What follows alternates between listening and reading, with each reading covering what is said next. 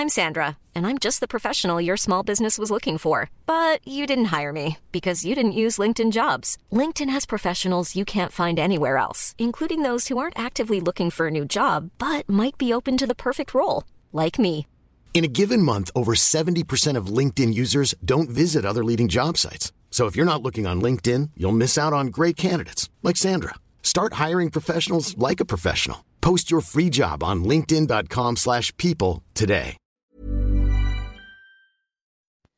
Bonjour à toutes et à tous et bienvenue dans le Morning Mood de cette dernière journée de la semaine, vendredi 26 mars. Il n'est pas tout à fait 5h30 du matin. Alors, euh, les indices ont tenu leur tendance haussière, tendance haussière matérialisée par, pour la majorité des indices internationaux par leur moyenne mobile à 20 périodes, que ce soit sur les euh, indices européens, CAC DAX, mais également par exemple l'indice Dow Jones. Le Nasdaq, c'est un petit peu différent, qui reste toujours sous pression baissière, sous ses moyennes mobiles 20 et 50 périodes, donc en données journalières toujours. Euh, l'indice Nikkei, lui, qui était sous pression, qui était passé sous le seuil fatidique des 29 000 que je surveillais et que j'essayais d'accompagner, je vous en parlerai juste après, euh, donc des 29 000 points en accélérant après avoir commencé à battre un petit peu de l'aile alors que la Banque centrale du Japon avait commencé à lâcher un peu ses rachats d'ETF directement sur l'indice euh, japonais, en tout cas le Nikkei à la faveur du Topix. Euh, il a atteint le, premier gros niveau qu'on avait vu ensemble, les 28 300, et puis derrière, finalement, on repart un petit peu dans l'autre sens. Alors, globalement, hein, on le savait, les tendances haussières sur les indices en daily restaient toujours intactes. Euh, on avait peut-être des grosses, grosses zones de repli potentiellement un peu plus basses, sauf que bah, la présence des acheteurs est toujours présente. En tout cas, la pression vendeuse n'a pas permis d'atteindre ces gros niveaux. En tout cas, les, les MM50 daily qui restent également toujours haussières et qui sont encore peut-être entre 2,5 et 3%, ça dépend encore une fois des indices beaucoup plus basses que les cours actuels. Alors globalement, bon, concernant la, après le reste des marchés, donc le dollar américain est toujours sous pression haussière. hein, ça c'est à peu près le, seul flux peut-être un petit peu plus visible qui est présent en tout cas depuis le début de la semaine. Donc le dollar américain qui est sorti d'un range large de 4 mois, d'un range un petit peu plus étroit depuis installé depuis début mars. D'où la stratégie et le plan et le trade short encore en cours que j'ai notamment sur l'euro contre le dollar et le silver qui a réagi sur la grosse zone d'achat qu'on avait identifiée sur les 24-60 dollars. Alors que l'or reste toujours quand même sous pression baissière tant qu'il reste sous les 1760 dollars. Ça, ça fait quand même déjà quelques semaines qu'on l'aborde également. Alors, moi concernant la stratégie, j'ai privilégié le flux en cours, donc le flux baissier sur les indices que j'estimais les plus faibles. Donc SP500 et Nasdaq en priorité et également le Nikkei. Donc le Nikkei c'était en début de semaine, c'était tant que la stratégie c'était simple, c'était tant qu'on restait sous les 29 600, c'est de privilégier les ventes. On a perdu donc euh, pas 1300 mais plutôt autour de 1000 points euh, depuis la mise en place de la stratégie. Tant qu'on restait sous les 29 600, on a atteint le premier gros niveau des 28 300. Maintenant, euh, c'est pas parce qu'il y a un flux qui se passe, notamment bah, comme on le voit par exemple sur le Nikkei, que forcément tout va s'effondrer, machin, et qu'on a une conviction forte que les marchés c'est le point haut et c'est le gros retournement. Non, bah il y a toujours des va-et-vient, hein, le marché respire dans les deux sens, hein, que ce soit dans des marchés haussiers, que ce soit dans des marchés baissiers, ou même quand, quand c'est dans des marchés finalement de range, comme on le connaît, encore une fois, par exemple sur le Nikkei depuis mi-février. Donc le premier gros objectif a été atteint. Pour autant, faut aussi accepter de pouvoir remettre en question ces stratégies. Et cette remise en question, elle n'était plus à 29 600 comme en début de semaine.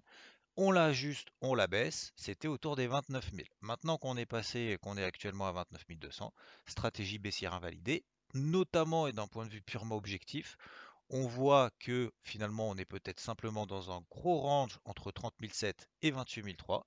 Donc simplement oscillation et invalidation de ces plans vendeurs avec notamment ce qu'on appelle un breakout, c'est-à-dire la rupture des plus hauts précédents sur l'indice Nikkei. Donc plus de vente là-dessus, je me mets un petit peu à l'écart là-dessus. Ensuite, concernant le SP500, j'ai essayé d'accompagner là aussi la pression vendeuse, ça a fonctionné, hein, euh, puisque le SP500 était en début de semaine autour des 3950. On a une petite pression baissière qui s'installe avec la rupture des 3910, 3900, on fait 3850 derrière, et puis finalement, c'est le point bas, et derrière, ça repart dans l'autre sens. Donc là aussi, stratégie baissière invalidée. Euh, on tient la MM20, on tient la MM50, on repasse au-dessus des 3910, 3900. Tant qu'on est au-dessus des 3009, 3890, et ben, pour le moment, la pression haussière euh, reprend finalement de la vigueur. Alors, c'est peut-être pas forcément une pression haussière, c'est peut-être un petit peu fort comme mot, mais en tout cas, clairement, il n'y a plus nécessité pour le moment de chercher des ventes et de se mettre contre ça. Ensuite, j'ai privilégié également une stratégie de vente sur Nasdaq en plus du SP500, puisque le SP500, la position était sécurisée et euh, la pression commençait à s'installer. On passait sous les 12 760, cette grosse zone latérale qu'on a depuis le début du mois de mars. Et euh, derrière, ça a donné 100, 100, enfin une centaine de points. Et finalement, on récupère cette zone support des 12 760 points. Donc là aussi, sur le Nasdaq, non, il n'y a plus là de, malgré d'ailleurs la grosse bougie baissière impulsive qu'on avait sur le Nasdaq, donc c'était pas hier mais c'était avant-hier, la rupture de cette zone des 12 760 avec un gap baissier, et ben finalement on le récupère derrière. Donc là aussi, stratégie invalidée. C'est pas grave, faut avoir l'humilité de le reconnaître. Et maintenant, plutôt au contraire, peut-être chercher un petit peu des achats à très très court terme. Mais le vendredi, pour le moment, je préfère encore une fois ne pas forcément me surexposer avant le week-end. un bravo à Rodolphe qui a privilégié les achats sur le DAX par exemple, donc qui a attendu que ça se stabilise, pas forcément de rentrer contre un flux baissier, mais c'est d'attendre que ça se stabilise. C'était une autre stratégie, hein, tout à fait possible, d'ailleurs qui a fonctionné et qui a très bien fonctionné. Et pour le moment, c'est en tout cas c'est celle qui va fonctionner le mieux probablement en cette dernière journée de bourse de la semaine. Euh, le DAX, par exemple, qui s'installe autour des euh, voilà, 14 450, 14 500. Une fois qu'on voit que ça tient et une fois qu'on a un petit signal haussier, et eh ben voilà, c'est parti. On privilégie, en tout cas, il a privilégié la, tendance haussière daily. Euh, et une fois que ça a tenu cette zone-là et que c'est reparti, et eh ben, on met un stop juste sous les plus bas et puis derrière ça part. Donc bravo à Rodolphe qui a accompagné sur IVT cette stratégie haussière sur le DAX. Voilà, donc deux stratégies sur des indices d'ailleurs différents. Euh, ça a fonctionné une première partie de la semaine sur, euh, le Nikkei, le SP500, le Nasdaq. Ça s'invalide, c'est pas grave, on passe à autre chose.